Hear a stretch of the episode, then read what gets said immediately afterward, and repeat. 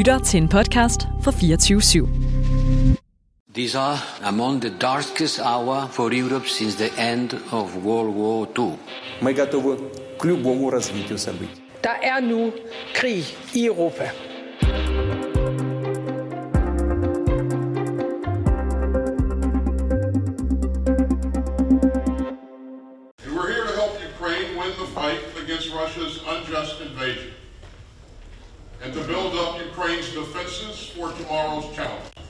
Tirsdag mødtes forsvarsministre og forsvarschefer fra mere end 40 lande på Ramstein Luftbasen i Tyskland, den største amerikanske base uden for USA.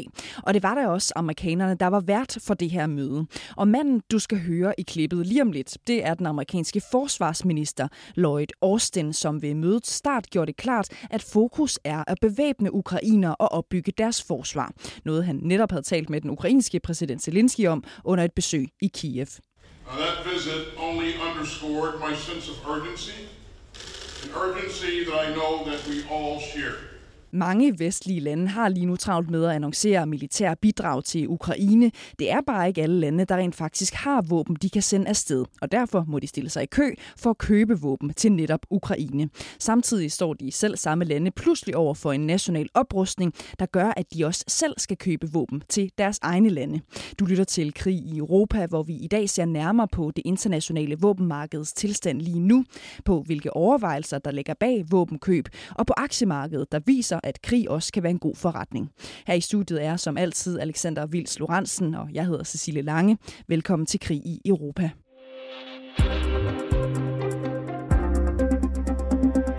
Der er i øjeblikket travlt på det internationale våbenmarked. Travlt som du, Hans Peter Mikkelsen, aldrig har oplevet det før. Godmorgen. Du har arbejdet i forsvaret i 41 år, blandt andet i Forsvarsministeriets Materiel- og Indkøbsstyrelse. Du kalder den nuværende situation med europæiske investeringer i forsvar for et paradigmeskift. Øh, Kan du ikke prøve at fortælle, hvad du mener med det? Med det. Jo, altså, øh, vi kommer jo fra en længere periode øh, efter øh, Berlinmurens fald ophørte den kolde krig, hvor de fleste lande langsomt reducerede deres øh, forsvarsstyrker og militære enheder. Og det vil sige, at øh, så det var sådan set et vigende våbenmarked i en øh, periode. Så kom der selvfølgelig nogle peaks i forbindelse med de her, vi kalder asymmetriske konflikter, hvor der var krig i ude i, øh, i Irak og både islamisk stat i Syrien og i Afghanistan og lignende. Og der var der selvfølgelig efterspørgsel efter nogle særlige øh, øh, våbentyper, men generelt har de fleste forsvaret også gjort som det, det danske, at man har øh, høstet det, man kalder, eller politisk kalder øh, fredsdividenden, øh, og langsomt haft nogle øh, reduktioner. Og øh, lige pludselig, og det er jo ikke kun lige sket nu, det begyndte faktisk efter øh, den russiske annektering af Krim, hvor NATO iværksatte så en række øh, foranstaltninger med det, der hedder Enhanced Forward Presence, med med permanente soldater langs NATO's østfront, og øh, øh, NATO Readiness Initiative, hvor man sådan lavede en plan for, hvordan kan vi så tilføre ekstra styrker. Der var der flere lande, der begyndte at bygge op igen, og det er jo så Danmark også øh, begyndt med det seneste forsvarsforlig 2018-23, men altså krigen her de sidste par måneder har virkelig fået mange lande til at skrue ekstra op, for at sige, der er altså nogle forsvarskapaciteter, vi mangler, og nu må vi ud og anskaffe noget mere grej. Ja, en politisk øh, vilje til at øh, opruste, øh, som man ikke har set i mange år. Øh, lad os lige prøve at vende blikket mod våbenmarkedet, for hvordan ser det internationale våbenmarked så ud lige nu? Ud lige nu. Ja, det er også noget andet gennemgået en forandring, fordi traditionelt set er, har været våben til militær, det har været meget nationalt. Og det vil sige, at øh, de fleste nationer har haft nogle våbenproducenter, særligt større nationer, altså Tyskland og Storbritannien og Frankrig, selvfølgelig USA som den helt store, men også Sverige og Norge, nogle af vores nabolande har haft en temmelig stor national våbenindustri inden for en række områder.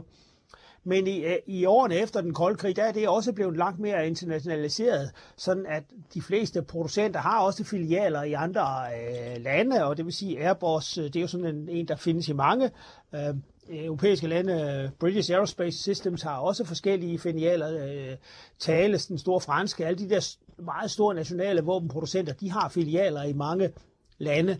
Så det er blevet langt mere øh, internationaliseret, men det er stadigvæk sådan, at de store lande fortrinsvis kigger efter våben, øh, nationale våbenproducenter, når de skal købe nyt grej, det vil sige de større ting, kampfly, kampvogne, bygge Øh, fregatter og den slags, så kigger man meget nationalt. Øhm, som vi nævnte i starten, så er mange vestlige lande ivrige efter at sende militær bidrag til Ukraine lige nu. Norge sagde blandt andet på mødet i Tyskland i går, øh, at de vil give, hvad der svarer til 300 millioner kroner til et britisk ledet projekt, der indkøber våben til Ukraine. Er der specifikke våben, som er i høj kurs lige nu, når vi taler indkøb af våben til Ukraine? Ja, især øh, sådan noget som panserværnsvåben. Altså sådan nogle øh, populært sagt, man skal sige raketstyr, man kan næsten bære på skulderen, ikke også, og så øh, angribe en kampvogn eller andet pansret køretøj med, fordi det er jo noget, som er, det er decideret forsvarsvåben, det er noget, som øh, de ukrainske styrker har haft rigtig god brug for, fordi Rusland kommer og angriber. Så det, er, det er et super godt øh, våben for øh, en øh, øh, nation, der skal forsvare sig selv. Øh, og så luftværnsmissiler, de her mandborgerne, som Stinger øh, for eksempel, som kan skyde fly og helikopter ned med, det er også i høj kurs. Så det er det er de systemer, som rigtig mange øh, de vestlige lande har foræret til Ukraine, og så kan det godt være, at de nu også får behov for at øve at supplere deres egne lager op af nogle nyere modeller. USA har siden den russiske invasion begyndte den 24. februar bidraget med en bred kamp af forskellige våben til Ukraine for mere end øh, 3,7 milliarder dollars. Blandt andet øh, Javelin, et antitankvåben, du kan have på skulderen, hvorfra du kan skyde en 1 meter lang varme, et 1 meter langt varmesøgende missil på op til 4 km afstand. Det er et våben, vi har set mange billeder af i Ukraine. Men har det i løbet af de her seneste to måneder ændret sig løbende, hvilke våben ukrainerne efterspørger? Ja, her på de sidste dage, også i forbindelse med det her møde i øh, går på uh, Ramstein-basen i Tyskland, der har der været uh, drøftelser og seriøse uh, kan man sige, planer om at give ukrainerne lidt kraftigere våben. Uh, Tyskland, som jo har været for, har, kan man roligt sige, spillet henholdende kamp, uh, og øh, de ser ud til at nu at forære sådan nogle kampvogne, der har øh, maskinkanoner, et luft, faktisk en luftværns øh, kampvogn, øh, der hedder Gepard. Og øh, der er flere øh, lande, der også kigger på øh, artillerisystemer. Det vil sige, det er jo sådan en stor selvkørende kanon på øh, øh, bælter eller lavfører, som folk kalder det, eller på hjulkøretøj, som kan sådan skyde øh, nogle pænt store granater på måske en øh, 25-30 km afstand. Så det er lidt kraftigere våben, der kigges på nu, også fordi man åbenbart kan se, jamen det er ikke nok, hvis Ukraine skal ligesom få øh, klare det her, så er det ikke nok med nogle panserværnsvåben, så skal der altså lidt mere kraftige, øh, kraftige våben til. Af de lande, der gerne vil bidrage militært, er det langt fra alle, der har de våben, som ukrainerne efterspørger. Derfor så skal de jo købes. Samtidig så opruster mange landene også selv. Herhjemme besluttede et flertal i Folketinget tilbage i marts måned en massiv oprustning af forsvaret, som betyder, at man i 2033 når op på de her 2% af BNP, der har været talt så meget om. Og Tyskland meldte kort efter, at den russiske invasion begyndte ud, at de ville bruge 100 milliarder euro på at opgradere deres forsvar. Hvilke våben bliver primært bestilt til de her oprustninger af nationalt forsvar? Ja, det er øh, normalt lidt større våben. Øh, øh, hvis vi nu kigger på det danske forsvar, det man har investeret i de senere år, det er så opgradering af, af Leopard-kampvognen til den allernyeste model. Det er så noget, man får gjort hos øh, fabrikken i Tyskland, der, der fabrikerer den, og så får man opdateret den. Så har det været øh, øh, nye pansrede øh, mandskabsvogne, dem der hedder Piranha 5, og nogle øh, med øh, mortersystemer og lignende. Ikke? Også en morter, det er sådan en, ja, et rør, hvor du skyder en granat op i en fin bue, og så kan du ramme noget, der ligger om på den anden side af en bakke. Øh, det er også kommunikationssystemer, sådan at man kan kommunikere øh, effektivt. Så infanterikamp af køretøjer, som også er sådan et pansret køretøj, plads til nogle soldater med en, med en stor øh, kanon og den slags. Og det er typisk de her ting øh, i hæren. Og så øh, det, jeg nævnte tidligere, altså artilleri, selvkørende kanoner, øh, som har noget længere rækkevidde og noget mere, kan man sige, man siger militært, at give ild i målet, altså øh, smide nogle granater på et område, på, så man kan øh, slå fjenden ned. Så det er typisk de ting, man i hvert fald i øjeblikket køber til herren. Hvis man ellers kigger på den oprustning, der sker i øjeblikket, så er der jo rigtig mange, der er i gang med at købe nye kampfly. Øh, F-35-fly, som øh, Danmark også har fået de første fire af, de står så i USA, hvor man leverer omskole piloter og teknikere. Øh, så kampfly er selvfølgelig også rigtig vigtige i den her fase, og så er det også krigsskibe, altså øh, fregatter, og der, hvis vi nu tager dansk eksempel igen, så har man jo for allerede for nogle år siden besluttet, at de danske fregatter, de skal have øh, nogle af dem, der er luftforsvarsfregatter, de skal have nogle mere avancerede missiler, så de kan skyde fly ned og fly og missiler ned på større afstand. Og nogle andre skal have noget anti-ubådssystemer, så man kan finde ubåde. Så det er sådan et bredt rundt i, i alle tre i verden, hvor man kigger på at få optimeret det militære grej. Og hvor hurtigt kan man få de øh, våben og det materiel, man bestiller?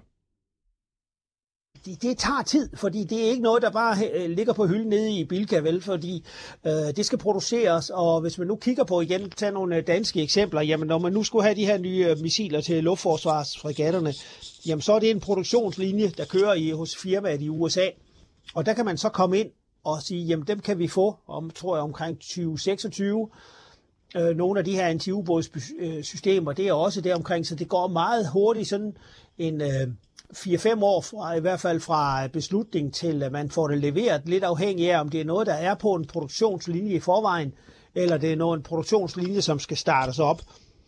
Øh, så man skal, det, det er en af de ting, der gør forsvarsplanlægning udfordrende. Det er, at man skal kun have en krystalkugle og så se, jamen, hvad får jeg brug for om 10 år? Hvordan er den sikkerhedspolitiske situation, og hvordan er trusselsbilledet? Så det kræver øh, noget at kigge ind i krystalkuglen for at være sikker på, at man har det rigtige øh, materiale til tiden. Og hvis man ikke har det, så må man jo øh, øh, kæmpe med det, man har. Så lød det fra Hans Peter Mikkelsen, selvstændig forsvarsanalytiker. Du er med os hele programmet, så vi vender tilbage til dig lige om lidt.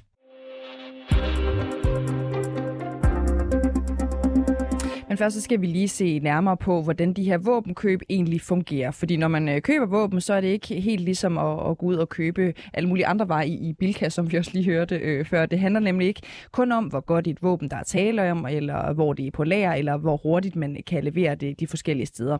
Jens Vesterlund øh, Mathisen, øh, videnskabelig assistent på Center for Militære Studier på Københavns Universitet. Velkommen til øh, programmet til dig. Tak for det. Godmorgen. Øh, hvilke årsager kan der være til, at eksempelvis Danmark ender med at købe et bestemt øh, våben frem for et andet? Jo, men øh, som du siger, så er øh, våbens indkøbsprocesser enormt komplekse. Altså det er langt fra Bilka eller Netto, eller hvad vi ellers kan sammenligne det med. For det involverer både forskning, og udvikling, det involverer øh, træning af personel, det involverer øh, forsvarsindustri, der skal involveres. Øhm, og her er der jo øh, forskellige muligheder, en stat ligesom kan anvende. Og der, øh, der er Danmark øh, har været rigtig gode til at bruge øh, den ene ende af den her øh, type af muligheder, som at sige, at man køber hyldevarer. Og hyldevarer øh, er, vil jeg sige, en smule ligesom færdigretter. Det er færdigproducerede, øh, helstøbte kapaciteter, som vi kalder det. Det vil sige, de er bygget færdige, og de virker, når vi får dem. Og hyldevarer har mange fordele. De øh, behøver ikke øh, hvad hedder det, at blive modificeret, de behøver ikke, og de kræver måske ikke så meget træning, fordi de er sådan set, de kommer, som de skal være. Men til gengæld er øh, de måske heller ikke så teknologisk avanceret. Øh, den anden ende, eller den anden, hvad kan man sige, den anden mulighed, er, at man i højere grad ligesom øh, går ind i den her teknologiske udvikling, og man laver det, man kalder udviklingsprojekter. Øhm, og udviklingsprojekter involverer øh, lidt en meget længere tidsramme, noget af det også øh, Hans Peter han øh, henviser til. Øh, det involverer mange flere ressourcer, det involverer øh, inkludering af universiteter og ligesom det lange perspektiv. Øh, og her øh, må vi bare virkelig erkende, at Danmark har lavet meget få udviklingsprojekter øh, de seneste år. Vi har levet i en... Øh, i en periode med omfattende besparelser af forsvaret, og når man sparer øh, på pengene, så påvirker det også måden, vi køber materiel på. Og hvis vi fokuserer mere specifikt på, på, på Danmark og deres øh, vaner for at købe hyldevarer, som du siger nu, hvorfor er det en fordel for lige præcis Danmark og den måde, vi er rustet på øh, at købe de her øh, hyldevarer øh, eller færdige øh, retter, som du kalder det? Mm-hmm. Jamen, øh, det er jo en fordel, fordi at det er billigere. Det er en fordel, fordi det er nemmere, og det er en fordel, fordi at det ikke indebærer den samme risiko som udviklingsprojekter. Øh, vi ved, hvad vi får. Vi ved, at det er testet og prøvet. Der er faktisk principper i den måde, vi indkøber øh, materiel på, som tilsiger, at vi skal helst have hyldevarer, som amerikanerne har brugt, som, store, som britterne har brugt, øh, og som er testet i felten. Altså, de, vi ved, at det rent faktisk virker, også når, øh, også når det kommer ud til den skarpe ende. Øh, så der er jo en række fordele ved det, øh, at, det at det simpelthen er billigere. Øh, det kommer jo så også af, at Danmark øh, også har dårlige erfaringer med udviklingsprojekter. Altså, at vi har øh, desværre nogle traumer øh, i, i forsvaret. Øhm, et eksempel er Tornfalsk-projektet, som er blevet sådan en, øh, ja, blevet den værste historie øh, for mange. Det er vi næsten nødt til lige at høre, for den kender jeg ikke til, den historie. Gør du det, Alexander? Nej, den skal vi Nej. lige have øh, øh, kort, øh, selvfølgelig. Men øh, hvorfor var den så stor en fiasko? Jamen, Tornfalds-projektet var et, øh, hvad vi vil kalde et klassisk udviklingsprojekt. Det var, at man gik ind øh, fra forsvarets side og sagde, vi skal have noget ny teknologi. Tornfalken var en type af dronesystem, øh, som var nyt og spændende. Øh, det skete tilbage i, øh, i hvad hedder det, midt-nullerne, det her. Øh, og det man så ender med, det er, at man finder hurtigt ud af, at øh, den her øh, drone, den øh, kan ikke de ting, vi havde regnet med, den kunne. Det koster meget mere at udvikle på den, det koster meget mere at vedligeholde den, der er en række software-ting, vi heller ikke har styr på. Og det ender med, at vi nok bruger omkring 300 millioner kroner på udviklingen af den her drone, for at finde ud af, at det faktisk ikke virker. Og det, og det slutter faktisk projektet med, at vi sælger den til det kanadiske forsvar for bare 30 millioner. Og den her øh, fortælling om, hvor galt det kan gå med et udviklingsprojekt, den har ligesom sat sig i forsvaret. Den har sat sig i måden, vi tænker forsvarsplanlægning på. Og det gør jo, at når man særligt når man lever i sparetider, så er der ikke plads til at, øh, at smide 300 millioner væk. Og slet ikke for, at vi slet ikke fik noget ud af det. Øhm, så det, det, er, det, er blevet en, ja, det er blevet et traume i, i vores måde at forstå det på. Godt. Øhm, vi skal også lige lidt videre i teksten, for vi har en masse ting, vi skal nå. Øh, øh, hvem køber vi, altså Danmark, typisk vores våben fra? Øhm, jamen, det er jo øh, vestlige allierede. Der er jo både... Man siger, at det er politisk også. Det kan man i høj grad sige. Øhm, folk, der vil sige, at øh, våbenindkøb eller forsvarsbelægning er administrative beslutninger, som det er gjort af byråkratiet, det vil være at lukke øjnene for, hvor vigtigt og strategisk det her er. Øh, nu blev der tidligere nævnt kampfly. Det blev ofte beskrevet som øh, måske det aller største våbenindkøb, vi laver. Øh, det er faktisk den største offentlige investering, øh, vi har lavet i Danmark nogensinde. Det var indkøbet af de øh, hvad hedder det, F-35-fly, vi tog. Øhm, og det er jo enormt politisk. Det er jo ikke for sjov, at Danmark køber øh, kampfly fra USA. Det er heller ikke for sjov, at vi øh, sammen med Norge, øh, hvad hedder det, Finland, Tyskland, øh, Øh, andre øh, hvad hedder det, øh, europæiske allierede, at, vi, at de også køber F-35-fly. Øhm, da vi stod i kampflysprocessen, der var der jo alternativer i form af et svensk fly, øh, i form af en, en fælles europæisk fly, men det var ikke det, vi prioriterede. Vi prioriterede det amerikanske, og officielt var øh, selvfølgelig meldingen, at der var økonomiske fordele ved det, der var militær øh, operativ fordel ved det, vi kunne samarbejde med amerikanerne, men der var jo også den øh, officielle melding, at der også var strategiske fordele forbundet med det. Og det er jo det her allianceperspektiv, det politiske element i det. Mm. Nu hedder det her program jo øh, Krig i Europa, og det er fordi, vi beskæftiger os meget med, med krigen i Ukraine selvfølgelig. Tror du, at øh, krigen i Ukraine kommer til at ændre på øh, alliancerne, hvem vi egentlig køber våben fra? Det er svært at sige øh, på nuværende tidspunkt. Jeg tror, at det vil ændre på måden, Danmark vil indkøbe øh, visse typer af materiel på. Øh, jeg tror, vi vil se mere mod øh, Europa generelt. Jeg tror, at den, øh, øh, den tyske maskine er vågnet op til død og har lige pludselig investeret massivt i forsvarsmateriel. Det var noget, som øh, meget få havde set komme, og hvis man bare havde spurgt mig for tre måneder siden, om det var den vej, vi ville kigge, så havde jeg klart sagt nej. Mm. Men øh, lige pludselig er det en ny virkelighed. Øhm, jeg tror, at vi vil, jeg tror, det vil blive balancer, og det er vigtigt at, at huske, fordi det vil ikke være, vi vil ikke, vi vil ikke kun fokusere på Tyskland, eller kun fokusere på Frankrig, eller hvem vi ellers kunne have vores europæiske allierede. Men vi vil sørge for både at inkludere det i højere grad sammen med amerikansk materiel, sammen med Storbritannien. Mm. Øhm, og så øh, vil der nok også i højere grad være en, øh, en, hvad kan vi sige, en afkobling fra øh, noget, vi ikke vil kalde Vesten. Det er meget, meget lidt, vi, vi importerer fra, øh, fra ikke-vestlige allierede, men det vil nok øh, fortsætte i den retning, at det vil blive endnu mindre. Og der er også lige noget andet, øh, vi skal vende, fordi det er noget med, at den aktuelle øh, situation også har sat gang i flere tanker om det at være selvforsynende, øh, så at sige. Kan du lige prøve at sætte nogle ord på, Jens Vesterlund øh, Mathisen? Hvad går det ud på? Jo, selvforsyning eller, eller øh, teknologisk autonomi er blevet sådan nogle kerneord, øh, som øh, man bruger rigtig meget i forsvarsplanlægningen. Øh, Øhm, det er jo noget, som, som vi allerede så under coronakrisen. Øh, pludselig blev det en kamp om, hvem kunne få vaccinerne først, hvem kunne få værnemidlerne. Øh, og Danmark havde endda en diskussion omkring, kunne vi bygge vores egen fabrik til at producere vacciner. Øh, det samme sker i forsvarsverdenen, og det har sådan set altid været gældende i forsvarsverdenen, men det er lige pludselig en diskussion, der er vågnet op til død her igen. Øh, hvordan, hvordan kan vi sikre, at vi selv kan producere, at vi selv kan udvikle de øh, militære teknologier, vi skal bruge? Øhm, det seneste eksempel er jo forsvarsmangel på ammunition. Forsvaret frasolgte jo ammunitionsfabrikkerne tilbage i 2008. Jeg ved ikke, om øh, det er på tegnebrættet at få dem tilbage igen, men det er jo lige præcis øh, den tanke, der lige pludselig lever igen. Og der, øh, og der, der, der er det jo vigtigt at forstå, at der eksisterer et krydspres lige nu. Altså på den ene side, så øh, opruster rigtig mange stater i Europa. Der er et kæmpe pres på at producere, øh, hvad hedder det, eller undskyld, at indkøbe øh, endnu mere øh, forsvarsmateriel. Og på den anden side, så er vi også i en forsyningskrise, øh, hvor at råstoffer, der er mangel på råstoffer, der er mangel på typer af teknologier eller komponenter. Øh, og de her to ting, det gør, at stater nok i højere grad vil se indad. Man vil sørge for at være polstret. Det skal ikke være fleksibelt eller agilt forsvaret længere. Måske skal vi tilbage til at have noget, der er robust, og hvor vi har rigeligt på lager. Øh, fordi når det rigtig brænder på, så har vi set, at øh, så er det ikke nødvendigvis noget, vi lige kan få tilsendt fra USA. Fordi de har måske øh, rigeligt at se til selv. Hvis du kunne få lov til at aflevere sådan en, en ønskeliste et eller andet sted, hvordan skulle den så øh, se ud? For måden, vi indretter på? Lige præcis. Altså, hvis vi tænker i den her selvforsynende øh, tanke. Jamen, øh, en, en ønskeliste vil indeholde en generelt bevidsthed om, at hvis vi skal indkøbe store, komplekse materielle ting, eller bare producere dem selv, så kræver det rigtig meget forskning og udvikling. Så mere af det? Øhm, især forskning og udvikling af øh, ikke typer som øh, mig selv, der ikke nødvendigvis har forstand på det, men folk, der ved noget om teknologien, altså ingeniører, dataloger og den del af det. Det er noget, som har været nedprioriteret i rigtig mange år, og noget, som øh, vi under den kolde krig øh, var Danmark øh, faktisk øh, kendt i Europa for, og vi havde Forsvarets Forskningstjeneste, som jo havde 100 medarbejdere og lavede øh, verdensklasseforskning. I dag har vi øh, 14 mand, inklusiv studentermedhjælpere, som sidder i FMI og som øh, egentlig mest af alt understøtter, øh, hvad hedder det, indkøbsprocesserne. Så jeg vil klart, øh, jeg vil klart anbefale, at man vil, vil opskalere, eller i hvert fald prioritere den del af det. Fordi vi har brug for kloge hoveder, hvis vi skal sikre vores egen militærteknologi. Jens Vesterlund Mathisen, videnskabelig assistent på Center for Militære Studier på Københavns Universitet. Tusind tak, fordi du var med til morgen. Tak for det. Og Hans Peter Mikkelsen, selvstændig forsvarsanalytiker, du er stadigvæk med os.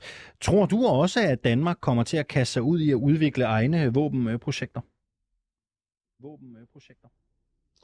Ja, øh, og, og, og så taler vi, når vi nu taler våbenprojekter, så er det måske ikke øh, altså de helt øh, store ting. Men øh, øh, der, er, hvis, der er måske et aspekt, vi ikke har, har talt så meget om. Det er jo så øh, det danske forsvarsindustri og behovet for at også nogle af de her store investeringer, det er også afleder arbejdspladser i Danmark.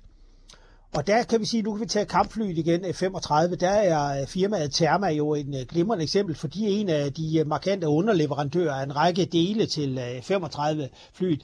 Det giver politisk den fordel, at du også en del af pengene kommer tilbage til Danmark og øh, skaber højteknologiske arbejdspladser og skatteindtægter og den slags ting.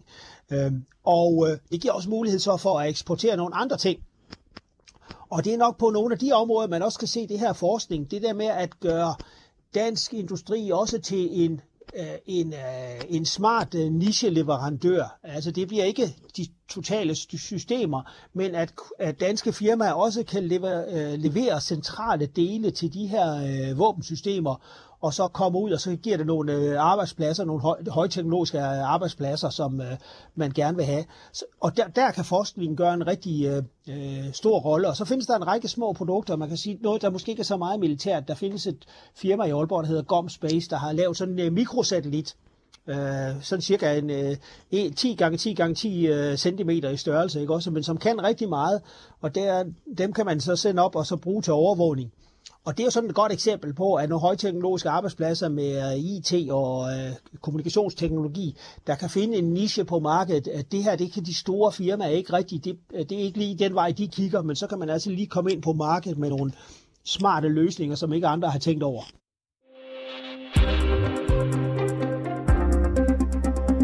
Du lytter til Krig i Europa, hvor vi i dag har fokus på det internationale våbenmarked i en tid, hvor våbenbestillingerne er mange. Og flere våben og en generel oprustning kan lyde som en lidt deprimerende og skræmmende udvikling, men det kan også være en god forretning, særligt for våbenproducenterne og deres aktionærer. Godmorgen, Lav Svendsen. Ja, godmorgen. Aktieanalytiker og en del af programmet Millionærklubben her på 24-7, og så er du også chefanalytiker hos Svendsen og Tudborg. Det må næsten være gyldne tider for øh, våbenproducenterne. Øh, ja, om syre skal vi lige sige, fordi øh, det har jo været sådan, at øh, europæiske øh, våbenproducenter er der ikke så mange af, og de har faktisk haft øh, overvis øh, dvale, hvor de har været meget, meget, meget dårlige. Og så her i forbindelse med, øh, da Ukraine øh, brød løs der, så, så, så kom der lige pludselig øh, et løft i dem, og de er jo blevet, øh, det var altså stigninger på mellem 50 og, og 100 og, og, og 60 procent, så når lignende er sket i løbet af, af, det er jo kun gået fire måneder, ikke? så det er stort set fra året begyndte. Så, så ja, der, der er sket noget med, altså det har bare været, øh, altså det har nærmest været øh, at gå fra øh, ekstremt dvale, fordi øh, bevillingerne i Europa har været meget små, og man køber typisk øh, i, øh, enten hjemme i sit eget land eller øh, samarbejdsland og sådan noget, ikke? som vi talte om før. Så derfor så har det altså været dårligt, så det er bare lige pludselig, nu er der gang i det. Ikke? Hvilke virksomheder er det især, der går frem for tiden? Ja, altså hvis vi ser på, på, på, på, på øh, det er jo de europæiske, der har løftet, ikke? og det handler jo sådan set ikke direkte om leverancer til Ukraine, fordi de kører jo via stater og de lagre, som øh, forskellige øh, landes militær har. Men det handler jo om, at man på, på, på lang sigt vil forøge forsvarsniveauet i, i Europa, og dermed, at øh, der skal bruges enorme mængder af våben, fordi vi har haft så lavt et, øh, et niveau. Ikke? Og det er sådan set det, det, det er den langsigtede side af sagen. Altså, øh, de enkelte landes eget øh, forbrug af Danmark, Tyskland osv., det er det, der tæller. Øh, så, så, så, så, så der er ligesom, øh, det er det, der driver det, ja. Det er ikke amerikanske firmaer også med, men i, ikke så kraftigt som Europa. Er det decideret krigen i Ukraine, som har været en god forretning for våbenproducenterne, der jo, der jo oplever en øget interesse? Øh, nej, det er det jo sådan set ikke, fordi øh, det, der sker der, øh, hvor for eksempel også Danmark leverer øh, nogle våben, vi ved, hvad er, derned, at det er jo noget, man tager fra forsvarets lagre. Det er jo ikke, øh, det er jo ikke øh, øh, øh Saab op i Sverige, som lige pludselig øh, får en ordre, så styrer det ned på lageret og tømmer det og sender det afsted. Det, det, det, er, det er jo ligesom et mellemtrin, fordi man skal også have det med det samme. Og, og derfor kan man sige, at det er, altså, det, det er ikke, det bliver så at fylde på lyderne igen bagefter, så det er ikke det direkte, altså hver gang der bliver fyret en missil af i, i, i, i, i Ukraine, så er det jo ikke, så, så skal der fyldes nogle nye på lyderne i, i, i, i forskellige lande, der har leveret, men, men det er ikke sådan direkte igennem, hvis det er det, du, du forestiller dig. Fremgangen for våbenproducenterne, øh, spørgsmålet er jo så, vil den fortsætte i mange år, eller hvordan ser du på det? Ja, det vil den, fordi det, det har jo været, altså nu er man ligesom vågnet op og fundet ud af, at, øh, at vi har ligget og, og, og nasset på amerikanerne, ikke? ved at lade dem øh, være verdens politibetjent og have et, et ganske enormt militær. Ikke? Det er jo stort set kun England i Europa, der har et stort øh, militær øh, budget. Men, men, men øh, der kan man sige, at nu er det, nu er det ligesom kommet tilbage, man finder ud af, at øh, indtil Rusland, hvis, hvis Rusland bryder sammen for en revolution, og øh, Rusland bliver sat administration af FN og et eller andet bliver delt op i, i syv lande, jamen så, så, så slapper vi af igen. Men, men indtil da, så må man sige, nu, nu må vi jo ligesom uh, se at få, få det her til at, at køre på et helt andet niveau. Og det er jo det, der er hittet i det, at det, det er et helt andet niveau, man taler om. Uh, og det er klart, at de der fly, vi skal have, altså det, det er jo et stort projekt, som, som kører sig selv, men, men, men, men øh, det her er jo uh, ligesom nede på, på, på, på gadeplan. Ikke? Altså det er jo, at man skal have mange flere soldater ind, og de skal have mange flere våben, og, og alt det der. Og det, og det, altså det, det, det er virkelig volumen, det handler om nu. Lav øh, Svendsen, aktieanalytiker og altså en del af Millionærklubben her på kanalen, og så er du også chefanalytiker hos Svendsen og Tudborg. Tak fordi du var med. Og jeg har Gomspace. Okay. Tusind tak skal du have, fordi du var med her øh, til øh, morgen. Så fik vi også det hele med. Øh, Hans Peter Mikkelsen, du er stadig med os, selvstændig forsvarsanalytiker. Er du enig i Lars Svendsens analyse af, hvor længe den her oprustning vil vare? Vil vare? Ja, altså, og det er jo netop det, som han øh, siger, jamen, hvad sker der i øh, Rusland? Altså, de fleste øh, eksperter, der er på det, regner med, at det bliver sådan et, et uh, spændt forhold mellem NATO-lande og Rusland i mange år fremover. Uh, og så vil den her kan vi sige, oprustning, den vil fortsætte, men altså, hvis der kommer helt andre scenarier, at Rusland mere eller mindre bryder sammen på den ene eller den anden måde, så kan det selvfølgelig øh, ændre betingelserne. Og, og det er igen noget af det, der øh, øh, illustrerer, at det er, uh, forsvarspolitik er vanskelig, for du skal kigge ind i krystalkuglen og sige, hvordan er forholdet mellem Rusland eller NATO og Rusland om 10 eller 15 år. Det, der er jo mange faktorer, der kan, der kan indflyde på det. Men som, som vi kan se lige nu, så er våbenmarkedet, uh, det, de står for nogle øh, lukrative år. Groft sagt, så har vi jo nedrustet siden afslutningen på den kolde krig for godt 30 år siden. Tror du, at vi kommer ind i en lige så lang periode nu med oprustning og fokus på forsvar? Og det er helt kort. Kort. Ja, ja, og jeg lytter igen til de, de, dem, der er eksperter i uh, Rusland, og siger, jamen det her forhold, det bliver nok sådan uh, de næste 20-25 uh, år. Men igen, det er, der er ingenting i den verden, der er sikkert, men det er det, der peger på nu. Hans Peter Mikkelsen, selvstændig forsvarsanalytiker. Tak fordi du var med her øh, til morgen.